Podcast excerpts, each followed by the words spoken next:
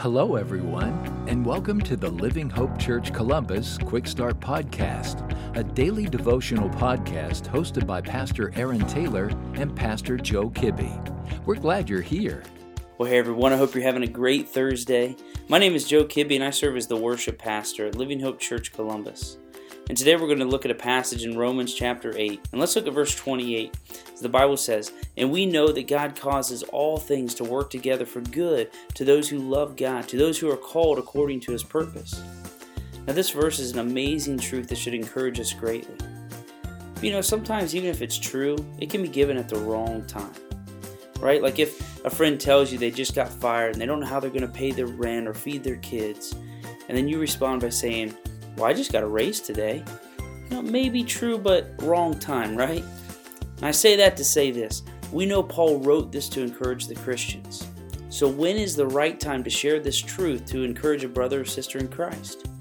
Is it when they're on the mountaintop rejoicing in all that God has done for them? Is that when you remind them that the Bible says God is working all things together for their good?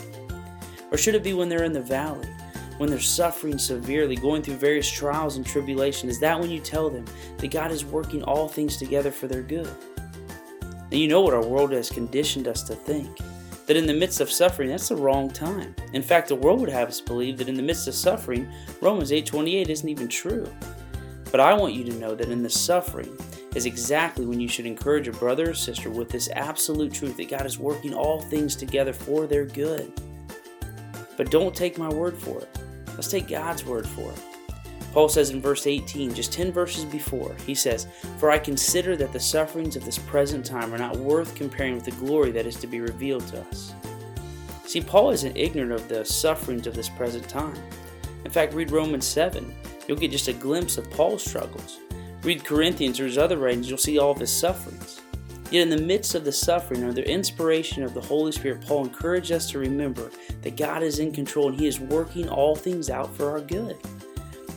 In Deuteronomy chapter 8, verse 15, God's chosen people are told to remember your God, who led you through the great and terrifying wilderness with its fiery serpents and scorpions, and thirsty ground where there was no water, who brought you water out of the flinty rock, who fed you in the wilderness with manna that your fathers did not know, that he might humble you and test you to do you good in the end.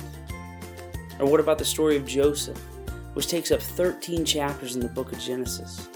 You remember when Joseph's thrown into a pit and sold into slavery by his brothers. He ends up being sold to Potiphar in Egypt, then thrown into prison after being falsely accused. But it's in prison that he interprets dreams, which leads him to interpret Pharaoh's dreams. And then Pharaoh puts him in a great position of power.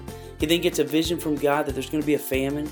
So he has all of Egypt store up food, and when the famine finally hits, all of his family comes to Egypt and they're saved from starvation.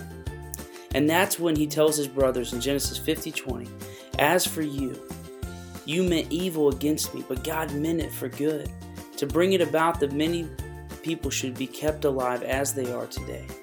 And notice he doesn't say, What you meant for evil, God used for good. Now he says, God meant it for good. Everything happened to Joseph so he could save his family and countless other lives. But I'm sure he didn't think it was so good when he was thrown into a pit, sold by his brothers into slavery, then thrown into prison for something he didn't do. But in the end, he understood the same thing Paul tells us in Romans that in the midst of the suffering, we know that God causes all things to work together for the good to those who love God. So, friends, I hope this encourages you today in the midst of whatever you're going through. And if you found this podcast helpful, send me an email, joe at livinghopecolumbus.com. I would love to hear what Jesus is doing in your life and how I can be praying for you. Thank you for joining us today. Be sure to subscribe and rate this podcast. Have a great day.